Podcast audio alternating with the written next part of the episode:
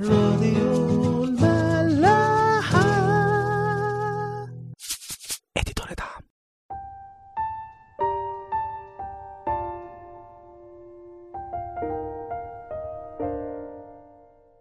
أهلا بيكم في عيش وملح. اتكلمنا آخر مرة عن الاتنين قضاة اللي جم بعد أبي مالك ابن جدعون اللي هما كانوا تولع ابن دودو ويائير الجلعادي وبعدين قلنا إنه شعب إسرائيل بعد تاني عن ربنا وعبدوا آلهة الشعوب اللي حواليهم. فربنا زعل منهم قوي وسلمهم لأعدائهم الفلسطينيين وبني عمون وبيفضلوا تعبينهم لمدة 18 سنة لحد ما بيصرخ شعب إسرائيل لربنا وبيطلبوا إنه ربنا ينقذهم من أعدائهم. فربنا بيقول لهم مش أنتوا اللي بعدتوا عني وعبدتوا الآلهة دي خلوها بقى هي تخلصكم. أنا ماليش دعوة بيكوا أنا مش هخلصكم فبيصرخوا له أكتر وبيقولوا يا رب اعمل فينا اللي أنت عايزه بس انقذنا من الناس دي. وعشان يثبتوا صدق كلامهم فعلا بينزعوا كل الآلهة الغريبة من وسطهم. فعلى طول ربنا بيحس بيهم وبجدية كلامهم وبيرجع لشعبه ويقول لنا الكتاب ضاقت نفسه بسبب مشقة إسرائيل. واتكلمنا إزاي إن ربنا ما بيقدرش ابدا يقاوم صراخ الإنسان ليه مهما كان اللي عمله. وحتى نظرة عينينا ليه لما بنستنجد بيه بتخليه ينسى كل حاجة ويخرجنا من أي ضيقة في آخر الصح العاشر بيقول لنا إنه بنو عمون بيتجمعوا في جلعاد وشعب إسرائيل بيتجمعوا في المصفاة وابتدوا يدوروا على حد يقودهم في الحرب دي. الإصحاح ال11 من سفر القضاء بيحكي لنا عن قاضي جديد واسمه يفتاح الجلعادي. يفتاح ده كان ابن واحد اسمه جلعاد بس هو كان جابه من امرأة زانية. الظاهر مراته ما كانتش بتخلف وبعدين بعد ما بيجي يفتاح بتخلف ولاد والولاد دول بيكبروا وبيطردوا يفتاح عشان ما ينفعش يورث معاهم. فبيهرب يفتاح من المدينة دي ومن اخواته وبيعيش في حتة اسمها أرض طوب. وبيتلم عليه بقى ناس مش تمام قوي. وبيتصاحبوا عليه ويخرجوا معاه وكده. قصة يفتاح فعلا مأساوية وبالتالي اللي يسمع عن شخص بالظروف دي ممكن يصعب عليه أو ممكن يتوقع أسوأ من كده منه. بس زي ما كنا حكينا عن جدعون من كام حلقة ربنا بيشوفنا بطريقة مختلفة تماما عن اللي إحنا شايفينها. وجدعون اللي كان شايف نفسه أصغر واحد في بيت أبوه وهم أصغر عشيرة في السبط فإزاي ممكن يخلص إسرائيل؟ إنما ربنا لما نادى عليه قال له كلمة غريبة قوي. قال له يا جبار البأس جدعون الصغير اللي كان مستحقر نفسه ربنا كان شايفه جبار البأس. عشان بس كان مآمن إن ربنا يقدر يعمل أي حاجة وينقذهم من أعدائهم دول زي ما عمل قبل كده. فعشان كده ربنا اشتغل بيه وأنقذ بيه شعب إسرائيل ومعاه 300 واحد بس ضد أكتر من 150 ألف من جيش الأعداء.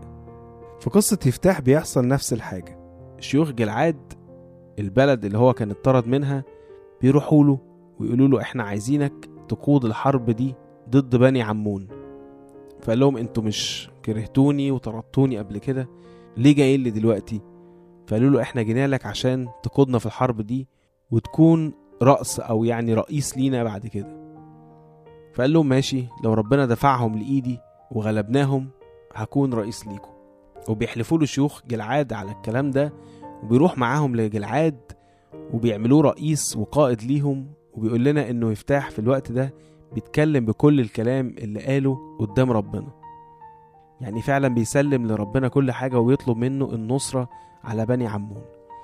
يفتاح ابن الزنا يفتاح المطرود واللي كان أصحابه من قاع المجتمع بقى فجأة قائد لجيش إسرائيل ورئيس ليهم. وبمزاجهم عشان كان مدعو من ربنا. مش زي أبي مالك ابن جدعون لو نفتكر لما طمع في السلطة فقتل كل إخواته عشان يتسلط على شعب إسرائيل. وما قدرش برضه. وده يورينا إزاي إننا عمرنا ما نحتقر حد ابدا بسبب نسبه ولا ظروفه ولا أصحابه ولا حتى خطاياه. لأنه ممكن يكون ربنا شايفه بطريقة تانية خالص. عشان زي ما الكتاب بيقول الإنسان ينظر إلى العينين أما الرب فإنه ينظر للقلب. والقلب ده هو اللي يهم ربنا. وفجأة ممكن يرفع الشخص ده لمكانة تانية خالص. ومزمور 113 آيات 7 و8 يقول لنا المقيم المسكين من التراب الرافع البائس من المزبلة ليجلسه مع أشراف مع أشراف شعبه. بنشوف بعد كده إنه يفتاح بيبعت رسل لملك بني عمون وبيحاول يتفاهم معاهم ويحل الموضوع من غير حرب أو من غير عنف. وبيقول له أنتوا جايين تحاربونا ليه؟ إحنا مالنا ومالكوا. فبيرد عليه ملك عمون ويقول له عشان شعب إسرائيل أخدوا أرضنا لما جم من مصر. فردوها لنا بسلام بالذوق يعني. يفتح بقى بيرد عليه رد قاطع وبيقول له لا معلش بقى اللي حصل مش كده. الكلام ده إحنا كنا قلناه قبل كده كمان في عيش وملح في سفر العدد. إنه شعب إسرائيل لما جه على أرض الميعاد حب يدخل من أرض ملك أدوم وملك مؤاب وما سمحوش ليهم فعدوا من حوالين الأرض. وبعدين جه واحد اسمه سيحون كان ملك الأموريين. ده خاف من شعب إسرائيل فراح هو لوحده راح هاجمهم وربنا إدى لشعب إسرائيل في الوقت ده النصرة عليه. فغلبوهم وأخدوا الأرض بتاعتهم اللي هي من ضمنها الأرض اللي بتتكلموا عنها دي. كون بقى الامورين كانوا أخدوها منكم زمان قبل ما إحنا نيجي فدي مش مشكلتنا. وراح قال له مش أنت أي حاجة بيديها لك كموش الإله بتاعك بتمتلكها؟ إحنا كمان ربنا بتاعنا طرد من قدامنا كل الاموريين فلازم نمتلك الأرض بتاعتهم.